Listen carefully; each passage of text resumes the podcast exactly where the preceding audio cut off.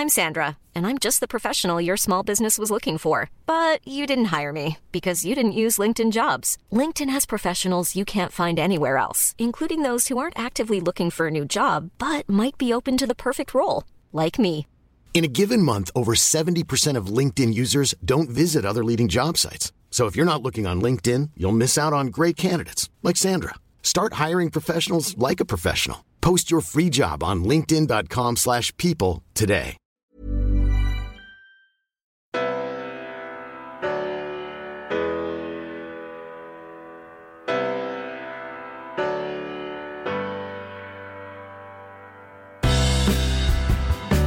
I'm Julia Gillard, and this is a podcast of one's own. I'm offended by the lack of women in positions of leadership and the way those that do make it are treated. Today, I help lead the Global Institute for Women's Leadership at King's College London, headquartered in the Virginia Woolf Building. In 1929, Virginia said she aspired for women authors to have the space to write in a room of one's own. Here, I want women leaders to have a podcast of one's own.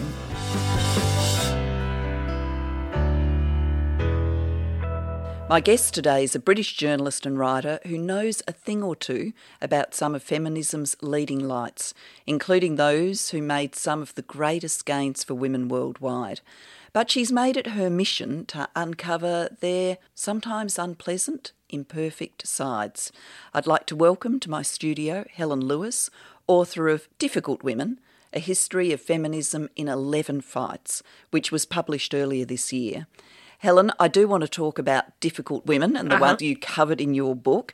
But before we get there, I want to talk to you about your upbringing. Were you a difficult child? I think you probably have to ask my mum that question rather than me. I don't think it's fair for me to say. it. I'm the youngest of five children, so I think by the time they got to me, they were pretty used to kids being slightly difficult. But I like to think my vision of myself as a kid is that I just read all the time and didn't cause any problems. But I I'm not sure that's necessarily true. I was a relative goody two shoes until when I got to the last couple of years of my schooling, I decided I would start hanging out with people in a tattoo shop, and I got a tattoo and loads of piercings. And my parents, in a very middle class way, said, "You know, one more, one more piercing, and we won't pay for you to go to university." um, which was a threat that they luckily never carried out. Um, and I went to university. You know, one of the reasons that I, I start the book with a divorce chapter is, in a way, that's the point when I kind of went off the tram lines of what you know a good girl was kind of expected to do. Until that point, I was, I think, pretty good. Minor rebellions aside.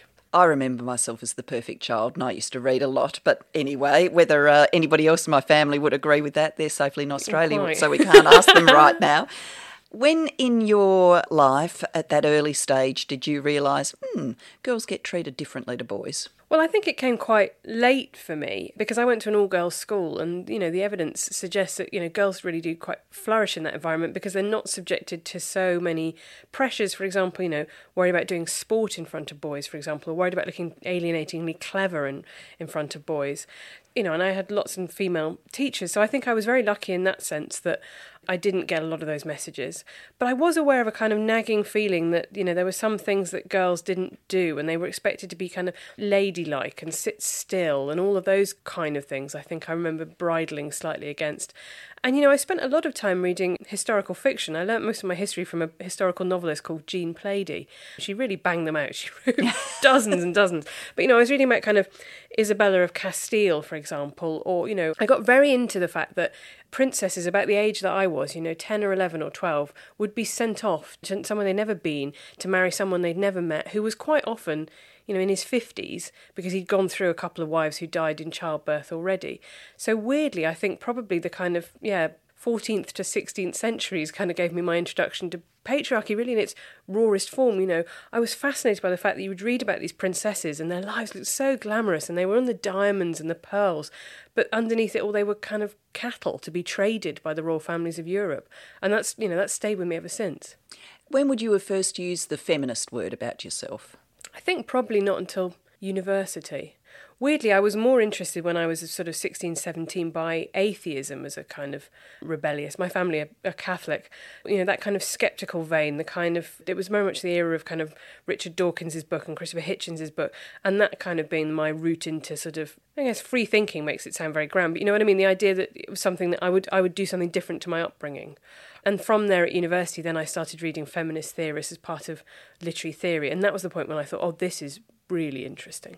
So you were at Oxford and you were studying English. You, at some point there, decided that you would continue your studies and become a journalist. Mm. Why journalism?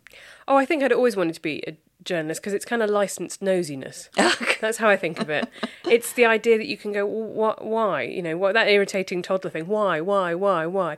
And your kind of society lets you do that. And I, you know, I've always loved writing, and I always feel psychologically slightly on the outside of. I'm not much of a joiner in. I think it's one of the things that I'm interested to know from politics. I think you have to be somebody who's much more willing to subsume themselves into a collective, right? You can't get something done if you just want to constantly be in it, so incredibly individualist. I think that's a really important tendency, and I wish I sometimes I wish I saw it more in myself. But I'm definitely that's I'd be absolutely hopeless in politics. but hopefully that makes me a reasonably good journalist, and you just have to kind of follow your own destiny on that one. So you were thinking of yourself as a feminist, you were reading some feminist literature, but you picked journalism. When you went into journalism, did you see it as a gendered profession? Were you aware of that? Well, yes. My first job was on the Daily Mail, where I joined the sub editing training scheme. And actually, I think we were pretty much 50 50 or maybe even majority female. And actually, my course at City University, my journalism postgraduate course, had been at least 50 50. And I was very soon aware that there's no problem, and this is still holds true now, getting women in at the floor of journalism, right? I hired for the New Statesman. I was there, and you would get 20 somethings walking in, and, and the women were incredibly polished, accomplished. They had it all together. And actually, often it was the, the male candidates you'd see who were a bit more rough around the edges, who, you know, had some skills, but also, you know, weren't kind of didn't feel like such a finished package. But then I became aware that there was something that mysteriously something that happened in women's 30s that meant that they didn't end up becoming the news editor or the political editor or the editor. And that was a really big introduction to the fact that what I had naively assumed that childbearing had, you know, not been solved, but had certainly been minimised as an issue. But I could see it in the just physically who was around me that that was something that was not true in journalism. And was it mainly the work family life issues you think that took women out? I think there are a couple of things that happen in journalism. One of them is a is a sense that certain bits of journalism are more friendly to women, or are, you know that women kind of get herded towards them, whether consciously or unconsciously, or for, you know, sometimes it's women following their own interests. But it was very notable to me that you know the female section, the fashion section, the lifestyle section, loads of women there, very few women in sport, far fewer women in news, and that's something that women in journalism, an organisation I was involved with for a couple of years, found out that what they call the kind of the hard end that's the bit that has trouble keeping women in. It's still quite a macho culture in some places, and an assumption that as a woman you're going to want to do particular types of, of journalism. And I'm, i wonder sometimes how porous the borders are. You know, if you get designed to being a, a, fashion writer, if you can ever escape that in a way that when I think, I always think about this all the time, when, you know, most political journalists I know who are men are also wildly interested in football. They tweet at the weekends all the time about the football and no one thinks that diminishes them or it's trivial or silly or they've got a silly little interest right whereas i think if you were a female political journalist there's still a kind of expectation you will have to cultivate actively an aura of seriousness and i went to, yeah, i mean did you have this in politics that you had to be extra serious because you were a woman just to really in terms of how you dressed and how you spoke that actually any frivolity or fun was going to undermine you completely Kind of. I mean, you could use humour as a political weapon, mm. so you could have a few laughs along the way. And I think, you know, the jousting in Parliament lends itself to humour and people who can do the witty retorts. But you were conscious that there was a line to walk mm. and a very fine line between being viewed as having authority but not being viewed as inhuman. Mm. It's a tough road for women to walk. And certainly, if you tried to just, you know, show all aspects of your personality, so perhaps be crazily laughing or anything like that, the risk would be that people wouldn't see that as just natural human behaviour. They'd see it as sort of silly little girl stuff. Yeah, I think there's that. It's that discipline, isn't it, or control that I think you have to have as a woman to project authority. You can't ever risk looking like you're winging it That's something that male politicians, I think, have a lot more latitude for. You know, when I think of Bernie Sanders and the kind of you know affect that he's got, and or I think of Boris Johnson, you know, ruffling his hair, I can't imagine female politicians being able to access that really and still look authoritative. I think you're absolutely right, and certainly, you know, all of the sort of research stuff tells us about the focus on appearance, the judgment mm. from appearance, the judgment of women leaders when they're acting against the principal stereotypes that people hold in their head about women. So, all of that means, I think, that a woman whose hair was quite as awry as Boris or Donald Trump would be paying more of a price for it. It wouldn't just be viewed as a personal, idiosyncratic thing. Yeah. It would be seen as telling you something about her character. It's such a demand, though. I always think about this, and I know this probably to lots of people seems incredibly trivial, but it, it reminds me about, you know, Arlie Hochschild's idea of emotional labour, those jobs like a cabin crew, where your job is not just to do the safety checks and stuff, but it is to project the aura that you're, everything is fine, the plane is fine in the air, nothing bad happens here.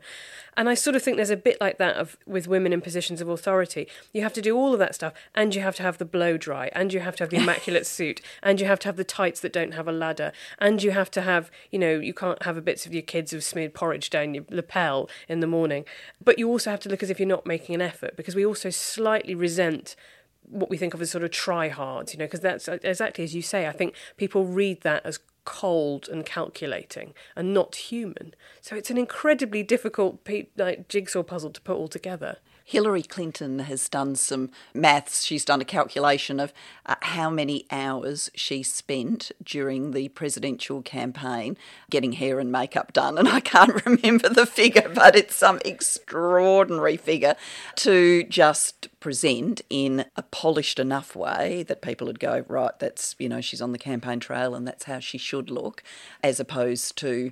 Crikey, look to, at the state of her. Yeah, look, look right. at the look at the state of her, or having gone too far yeah. and gone into the sort of trying to do a glamorous Vogue. You know, it's it's that sort of newsreader standard that she was obviously aiming for in the middle tough to pull off day yeah. after day after day. I, I wrote a piece um, for the Evening Standard about the, the navy suit, right, and the fact that that is the neutral option for male politicians, and it just it's there. Obama famously had, you know, he just wore the same, basically iterations in the same clothes every day because he said, "I'm making enough decisions every day already. I don't need to make any extra ones. Why don't I just wear the same thing every day?"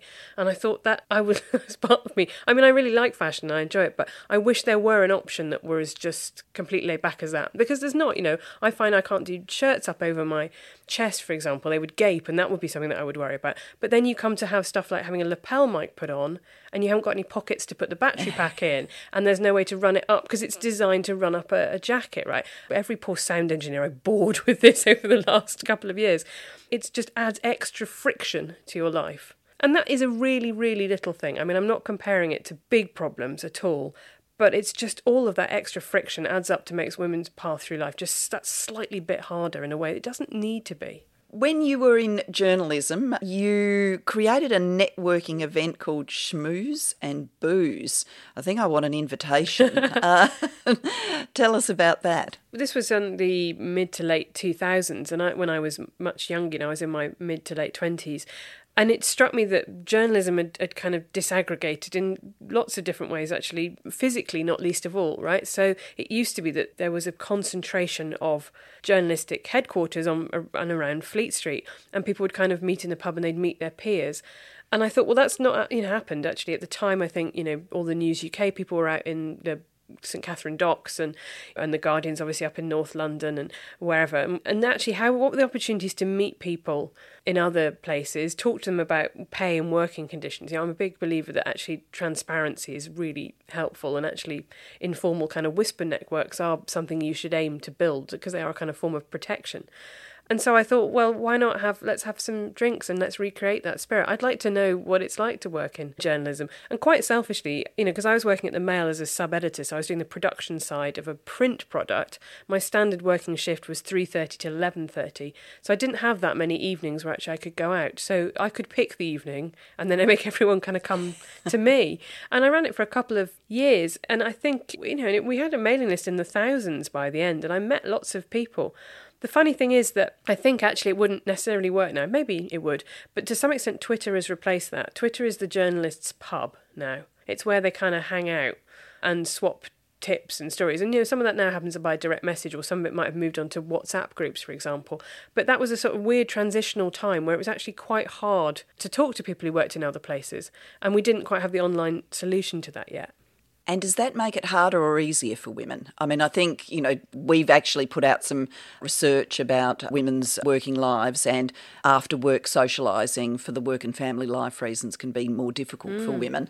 But certainly the online environment is not a happy place. so comparing the two? Oh, yeah, that's a really interesting question. I don't know how you'd separate out those two effects because I think it's really interesting. My sisters have both got children and they both, when their kids were young, were very interested in places like Mumsnet, you know, parenting forums, just because you know, you want to go and seek reassurance that you're doing the right thing, your child is going to be okay, whatever it is, you know. And actually, those places have become parenting forums have become kind of quite interesting hotbeds of feminist activism. Mumsnet, you know, there's lots of discussion about transgender issues on it now, very controversially, but it's a group of women who have run up against the hard fact of their biology. So it's not really surprising to me they would want to talk about those issues. So I think that stuff has been interesting and positive. And I've certainly met huge numbers of incredible feminists who I would never have been able to speak to without without Twitter. But yes, you acknowledge, the other side is also there as well, which is there is a kind of slight climate of of fear. You know, I, I, I try now to not tweet things that are controversial because I just think, what's the point? It's a very odd situation because you also you don't really have a control group. You know, I, I need to have a sort of what I think of as a bench man. I need to have a man in my exact position to see what his inbox is like. But I do still get random emails out of absolutely nowhere about the interview that I did with Jordan Peterson. Now coming up for a year and a half ago, saying you're stupid, you're you know lots of more swearing than this. You know, you're a dumb whatever the, my experience of life as a female journalist is of kind of occasional, intermittent, incredibly extreme hostility, and not necessarily in predictable ways. And you've curtailed behaviour because of that. You try not to put out things that will draw that kind of vileness. Yeah, and not actually just controversial statements. I don't really make jokes anymore on Twitter. So my friend Caroline Criado Perez said to me, I really like the book because you're able to be funny in it. And I thought, well, that's true, actually. I wouldn't now. There are so many jokes that I've made in the book that I wouldn't make on Twitter because it's not worth the mimsy little policing of them that kind of comes back to you and the kind of bad faith misreadings. And I think, it, again, it comes back to this idea about women having to be very controlled and perfect, right? You, you have to sort of protect yourself by limiting how much of yourself is, is visible. And that does mean that you kind of can't show all of the rounding of your personality. I love making terrible jokes, but it's just not worth it. it's just not. I love making jokes and then find out that a lot of them are terrible. Right. now, you have a law named after you. I love it. I love it. Lewis Law, which states that the internet comments on any article about feminism justify feminism. What I love about that law is it's slightly becoming obsolete as everyone catches up to my long standing belief that internet comments are a terrible thing. They're not democratic voice of the people at all. They're a small self selecting group of people who therefore unreasonably dominate debate. In the same way that I wrote for the Atlantic a piece that said the Twitter electorate is not the real electorate. And I think you're seeing that. I mean, I think that you're getting people who don't understand that their lives are very unlike the majority of the electorate. And just because everybody they speak to on a daily basis thinks a particular thing, it's not a particularly widely held opinion. So there are all these kind of Bernie Sanders supporters tweets that say things like, you know, the establishment was against him, and you're kind of like, well, mm, but actually, what really did for him is black Democrats in South Carolina. You know, these people are not the elite or the establishment. He just failed to win the broad coalition of the actual Democratic base. But because they live in the Twitter bubble, I don't think they meet those people or think about those people. Now, coming to your book, where we've been talking about how difficult it is for women to be received as their full selves, whether that's in politics, whether that's as a journalist, and certainly in the online environment. And so we'd have the book about difficult women. Now, you were motivated to write this book because you thought that we weren't seeing feminist heroes as the full package, as complex people with aspects of their character that were good and were bad. Uh, can you talk to us about what brought you to that perspective that we needed another way of telling our feminist history? People had pitched me the idea of writing a, a feminist history, and originally it was sort of in like a hundred objects, like that brilliant book about the history of the world in a hundred objects. And I, I've been kind of thinking about using that sort of thematic way of doing it rather than a purely chronological one. And then a friend of mine, a male friend, suggested, well, why don't you call it difficult women? Because it was the time when Ken Clarke had referred to Theresa May as a bloody difficult woman. And it was a word that kind of kept coming up. David Plante wrote a book in 1983. It was a biography of Jean Rhys, who wrote Wide Sargasso Sea, of Sonia Orwell, and of Germaine Greer. And it was called difficult women. Roxane Gay had a short story collection called that. And they were all kind of about this idea that we just sand off the edges of female pioneers to make them kind of more palatable and respectable. The suffragettes being the classic example of this. So my image of a suffragette, you know, the biggest pop culture image of a suffragette is probably the dippy mother in Mary Poppins, right? who is, you know, very posh and sort of oblivious and leaves her kids at home and goes off to these lovely meetings about votes for women, which is actually a kind of standard anti suffragette satirical caricature.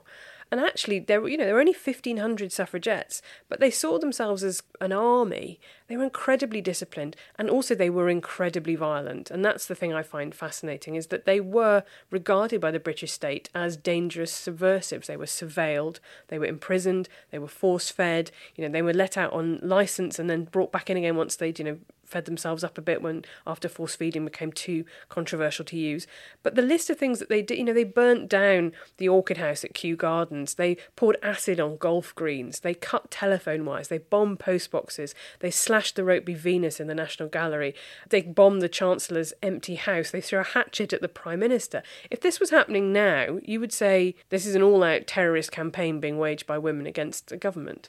And I thought it was quite important to reclaim that, to talk about that, because when we talk about politics now, I think there's a tendency for people to go, oh, the titans of the past. Why is everything so squalid? Why is everyone arguing about such small issues now? And no, that's politics, right? That's it's, just eternally like that. But what lasts are the achievements, and I wanted to turn feminism back to being what what's the next achievement, right? What's the next thing that will actually be written in stone when we kind of come and tell this history? I think the telling of the history of the suffragettes is a, a great example. It's only, of course, one example in your book. But when we look back at that history, have we flattened it down? And by the word we there, I mean the whole society. Have we flattened it down because we want to tell a different story to girls. We want more perfect role models, role models who weren't using violence as a tool. We don't want to tell that story. We want to tell a story about female activism, but we want to sort of hmm. sanitize it. Is that the reason it's been flattened down? Or is the reason that it's been flattened down that the history of feminist achievement becomes more anodyne because people want to make it look like these achievements were easily won. We very nice in this case, you know, parliamentary men, we're very nice parliamentary men listened and we gave you X and good guys us. Once these things become accepted as, you know, the norm, I mean anybody today if asked should women have a vote would just look at you quizzically yeah. like what on earth are you on about of course women should vote so once it gets to that stage is the impulse to tell the history as if this was always inevitable and in fact relatively easily won when the truth is different. I think that definitely happens. I just saw a video someone posted um, of Tony Blair having a go at someone who said that, you know, that Labour didn't do enough in the last year. And he was going, you know, we did the minimum wage, we cut child poverty, we cut pensioner poverty. And the thing is, it's very hard for people to keep in their minds the alternate timeline of a Conservative government, right? They compare that Labour government versus perfection rather than versus Conservatives. And I think that something like that happens with feminist history as well, where once you get progress, people assume that it's natural. People are very ungrateful. it's a real problem for politicians, I guess, because you know ultimately it's only your failures really that are going to get remembered and picked over. But you know, I, I always think about the fact that I take it for absolutely for granted. I walk to my tap in my kitchen, I turn it on, and it doesn't give me cholera. You know, that's a result of years of you know the sewage system in London and public health interventions, all of that stuff. You know, the minimum wage now seems like well, of course there should be a floor on how much you could you could pay people. But it was incredibly contested, and it was sold as you know it's going to destroy jobs when it came in. Progress erases struggle, particularly when it comes to women. You would assume, well, I mean, this is phrasing it very broadly, but because women aren't very good at stuff anyway, if they, if they manage to achieve stuff, it can't have been that hard to achieve, right? Yeah. so you, you lowball a bit the kind of incredible difficulty of it. And the suffragettes, you know, they faced these huge demands about the fact they should be splitting their time with other causes. You know, what Irish Home Rule was a cause at the same time. For example, universal suffrage for men was a cause at the time. And they would, you know, people were saying, well, why are you just monomaniacal about this? Why do you only care about women? Why aren't you doing X? And it was such a reminder of the kind of classic internet man thing of what are you doing about Saudi Arabia? What are you doing about FGM? And to which the answer is obviously I, there's not a lot I personally can do about Saudi Arabia. But however, I do live in Britain. I'm a British citizen. I write in British newspapers. I do have some measure of influence here. So it's not surprising that my focus is here.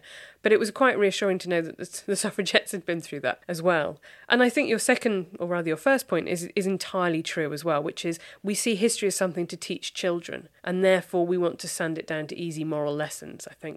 And that's, you know, there is an age appropriate time to be teaching people about force feeding, for example, but it becomes so much about saints in stained glass windows.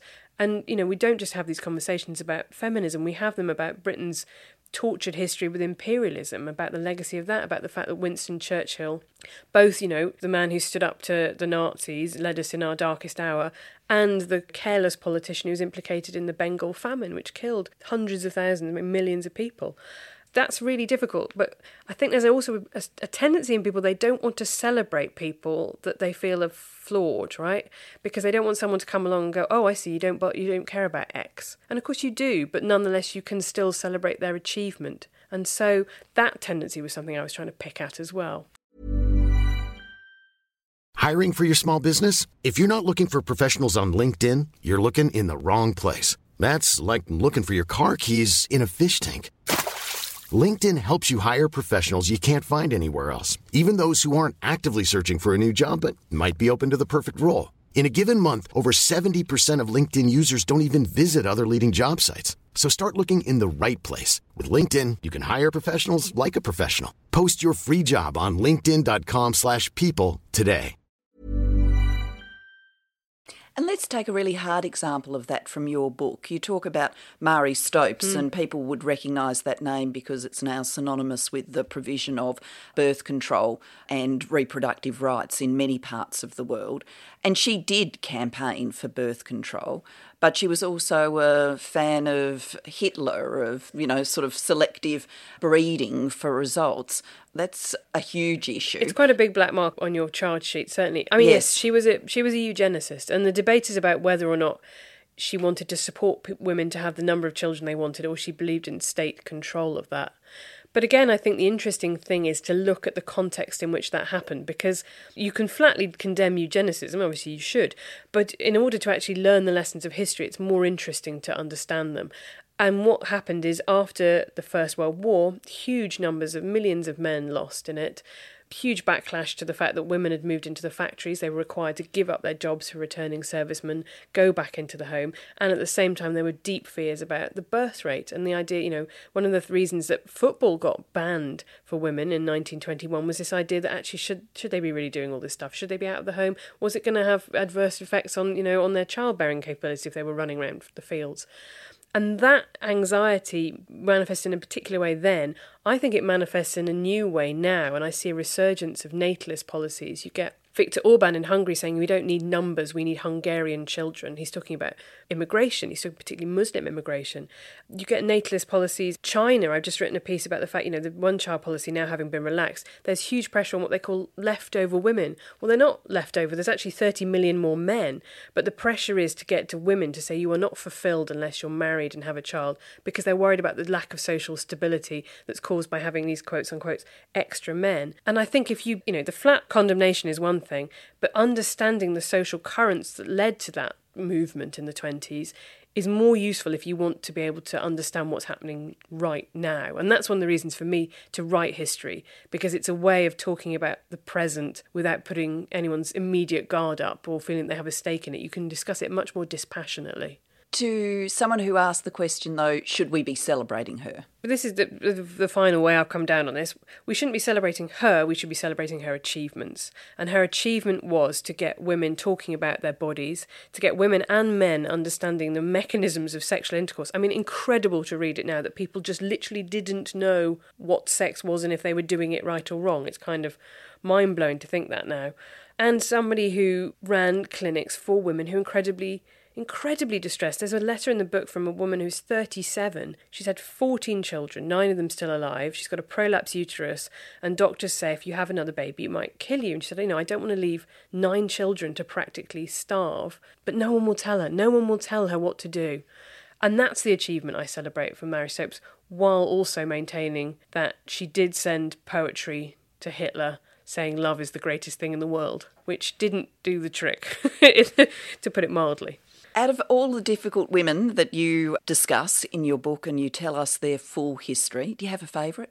in personal terms, I have enormous admiration for my three women from Northern Ireland, from Derry, Kitty, Colette, and Diana, because they're all in their 60s, 70s, and they bought abortion pills off the internet and then handed themselves into a local police station. And they did that because at the time, if the way that the abortion laws worked were that you would get, if you procured an abortion or you had one, you would be prosecuted under the Offences Against the Person Act. That's an, a piece of assault legislation. You essentially committed an assault.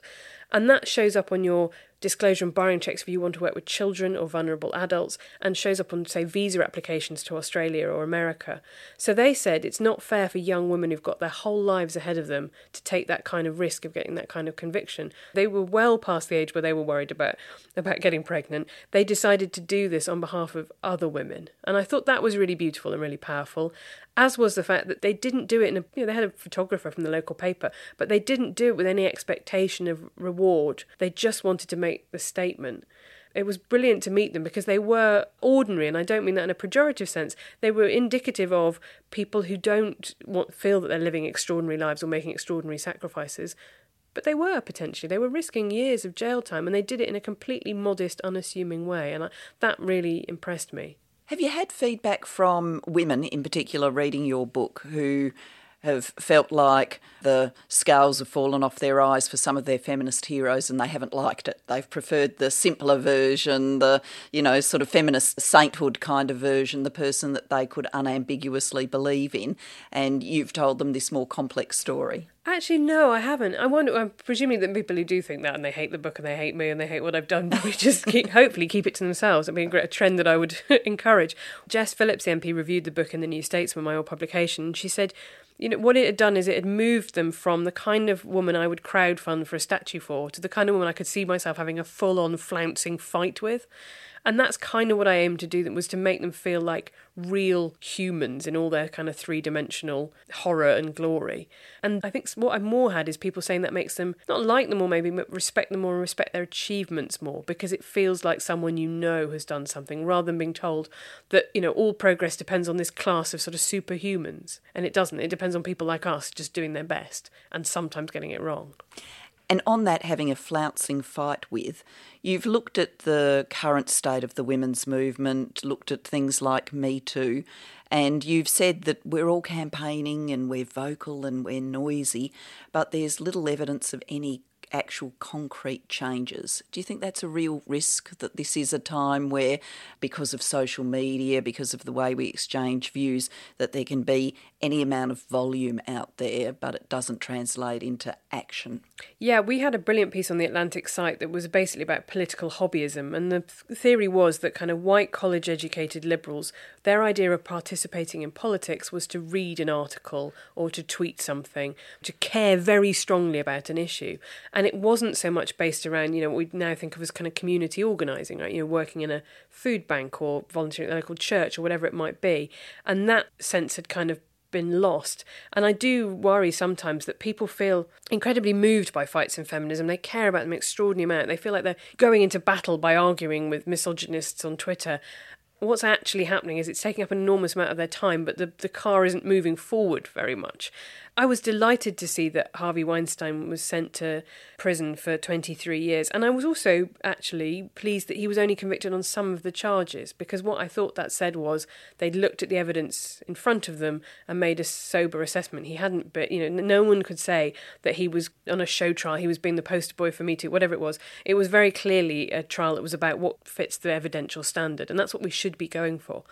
But I do, I do really worry about the next Harvey Weinstein. You know, I, I I, reviewed, she said, the book by Megan Twohey and Jodi Kantor about their work on the New York Times and said, you know, the trouble is they're like banks, these sexual predators are incredibly powerful. They're too big to fail. And everybody's got so much investment in them, it's so much easier to turn a blind eye. Why would you be the one who takes the hit? And actually, it's an extra burden, going back to these extra burdens on women, that they have to be the one. They can't, they're the ones who can't afford to turn a blind eye because it's happening to them.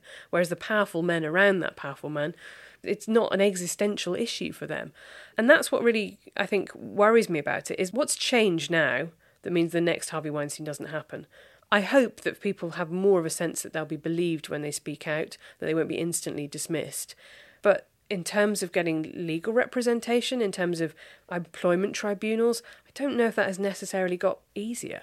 And so, what would you be recommending that women listening to this, women who have got maybe some ability to campaign themselves for changes, what is it that we're not doing? One thing I think we should definitely ask for is better funding for legal aid. We were very lucky that um, the Supreme Court ruled upfront tribunal fees were illegal and people got refunded if they'd paid them. That was just a barrier to entry in doors of justice. One of the things I worry about is the way that both actresses at the top of the kind of food chain and like agency cleaners at the bottom both have these very insecure worlds of work. You know, Stella Creasy's been doing some interesting work about trade unions for freelancers, and I wonder about that, about how you recreate old employment protections for people who are working in much more casual, fragmented sectors. That's got to be a huge worry about exploitation there because you just you have no job security at all. So it's going to be it's completely easy to let you go rather than deal with the problem. So that stuff I, I would definitely look at. I end the book by saying we should go back to the first four demands of the women's liberation conference in oxford in 1970 the first of which is free universal 24 hour childcare and you think, okay, guys, well, you know, aim big, dream a little. I like that. But nonetheless, you know, both childcare and now increasingly adult social care and elderly care are a huge barrier to women's participation in public life. And, you know, luckily more and more men are, shouldering the burden of that. But, um, you know, the economy and capitalism is flattered enormously by the amount of unpaid caring labour that goes on. And I don't think that's particularly just. So that's that's one of the ones I would go back to. Is one of the lessons to take with us that we should be teaching the next generation to not be so nice? Yeah, be kind don't be nice. Don't be a doormat. There's a great quote from Rebecca West, which is, you know, I do not know what a feminist is. People only call me one when I say do, do something that can distinguish me from a doormat. And she adds, or a prostitute. Most people cut that off now because it's ironically seen as too difficult. So I, that's one of the things that I think is really important is women are constantly being told to be nice, budge up. And you can sort of tell when you're doing real feminism as opposed to kind of synthetic rah rah corporate feel good, you know, empowerment cobblers when people get genuinely annoyed with you and actually feel a bit you feel a bit of resistance to you. I you know, I definitely notice the difference between sort of saying like you know, women ask for pay rises, do this, you know, all that kind of feminism that's a style about telling women they're doing something wrong versus telling people in power that they're doing something wrong and we should challenge them. And that's the when you feel the real resistance. Love it. Thank you. Now, at the end of each podcast, we come to a series of questions that I put to all of my guests. Mm-hmm. We start with a fact, and your fact is a study conducted in 2010 by the Harvard Kennedy School showed that when participants saw female politicians as power seeking, they also saw them as unsupportive and uncaring, while this was not true for their perceptions of power seeking male politicians. Do you think that's still the case? This is a 10 year old study? I'm pretty sure that held for Clinton when they looked through her time as Secretary of State and versus seeking the presidency. So I think it's got good evidence that it was true as recently as 2016. I think the really fascinating thing to me now is that we are, I hope, slowly, little by little, normalising the idea of female leadership. You know, when there was a time when Theresa May, as Prime Minister, could get on the phone to Mary Lou McDonald in Ireland or Nicola Sturgeon or Leanne Wood, that actually you could end up with more than one woman at a time in politics, which is kind of what needs to happen to, to normalise it. It needs to become just as mundane and regular as, as men in politics.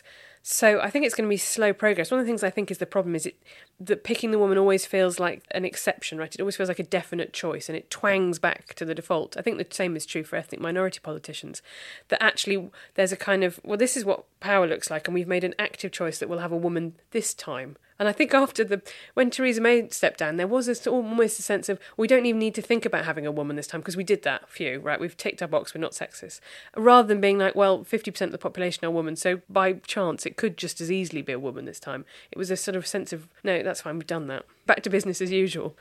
What's the worst misogyny you've dealt with in your career? I think if you go and look at the comments underneath my YouTube interview with Jordan Peterson, you will see misogyny and it's pretty much in its rawest form. I find them kind of morbidly fascinating. My husband was like, Why are you reading this? And I was like, But look at them, they're so interesting. They're all because they revolve so much around the same tropes. So the first one is that I'm completely stupid. I'm just stupid and I'm brain dead and I'm programmed. And I think, all right, mate, you get out there and have a go at doing a 30 minute on camera interview with somebody about across a whole range of subjects. We'll see how you get on. And then obviously there's the ones about how I'm incredibly ugly. They hate my hair. They think I'm too pale, which to be fair to them, they were right about because it turned out I had quite a serious vitamin D deficiency at the time. So I probably should have got a bit of sun. And then there's a whole strain about how the fact that I must be a feminist purely because you know I'm so repulsive and I can't succeed at being beautiful beautiful. There's a lively strain of having a go at who I met. I, make a joke about my husband by referring to him as by saying, "Oh, well, I'm currently married," but I'll revise it to him, and people can't see that I've made a self-deprecating joke. They think that I've cunningly given away my sort of feminist agenda that I'm like this black widow making my way through endless men. Like, oh, I see. She says her current husband. And, no, it's well, welcome to humour, but it's just all of these tropes that are about about women that they are just that they're, they're stupid, that they're ugly. They must only be feminists if they're unattractive, and that their husband must be. As he, my husband put on a he made me a Christmas card with some of like some of the insults as he was described as a beta cuck. It was it was shaming for him to be married to me because he essentially kind of couldn't control me, right? And I thought, wow, this is really interesting because this is prop this is like the kind of old school, mm, mm, delicious tasting, rather than what you get now, which is a lot of ironic misogyny or people scolding women but pretending to be progressive. I don't know if you see this ever, but I see lots of people who really love telling women off, but they find a re there is always a reason. No, actually, no, I really need to correct you. And you think, you know, that's kind of what the guys who burned witches and put the Scold's Bridle thought on. Mysteriously, they also needed to correct women for very good reason, very understandable reasons. But yeah, I mean, I can't believe I've just recommended that people read YouTube comments. I mean, as a general thing, don't don't do that just as an investigation in this case, not otherwise. What's the one thing you would change for women if you found yourself for a moment in the happy position where you had all the power in the world?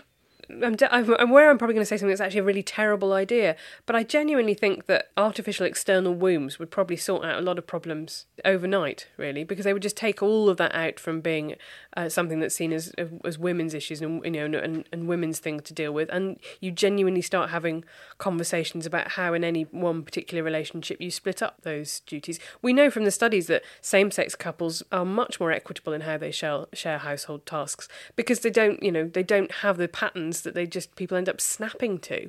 And you know the biology is is obviously not the same in the case of gay men. But then someone's going to tell me that this is an awful idea and actually would lead to sort of Mad Max. So I, I'm aware that I may have made a terrible suggestion. That's all right. Suggestions are all worth discussion, so yeah. we we want them all.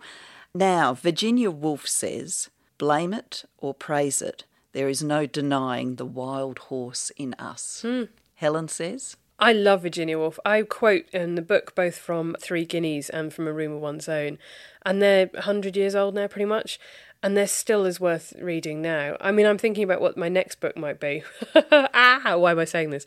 And I keep thinking about A Room of One's Own and about two of the things. Her idea that the sentence Chloe liked Olivia was was unheard of in English literature. This idea you might be interested in the relationships between women. I think that's a really profound point. But the secondly is the is the story of Judith Shakespeare, you know, who had exactly the same genius as her brother William, but was told to make the soup and then goes to London, wants to be an actor and gets laughed at, you know, has a relationship with a company manager, gets pregnant goes home, you know, kills herself and is buried under where the omnibuses go on the Elephant and Castle. And she's so acute about how the way the little tiny dings that, that send you in one direction or another that you might not even see at the time that I would always recommend. But then a difficult woman, right? Incredibly snobby, and a lot of, I'm sure Virginia Woolf has got some opinions that I really would not want to stand by. But also in the terms of the clarity of her prose and the clarity of her thought, excellent. Terrific. Thank you very much, and thank you for the book, Yeah. Difficult Women.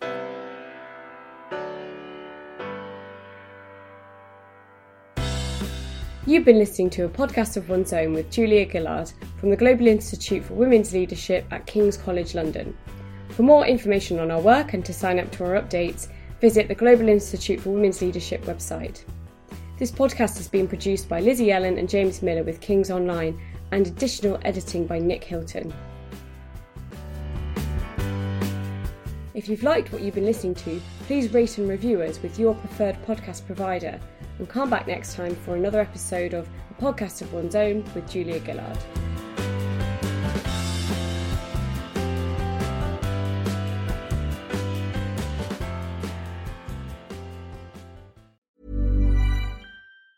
Hi, I'm Daniel, founder of Pretty Litter. Did you know cats tend to hide symptoms of sickness and pain? I learned this the hard way after losing my cat, Gingy. So I created Pretty Litter, a health monitoring litter that helps detect early signs of illness by changing colors, saving you money and potentially your cat's life. Pretty Litter is veterinarian developed, and it's the easiest way to keep tabs on your fur baby's health right at home. Go to prettylitter.com and use code ACAST for 20% off your first order and a free cat toy. Terms and conditions apply. See site for details.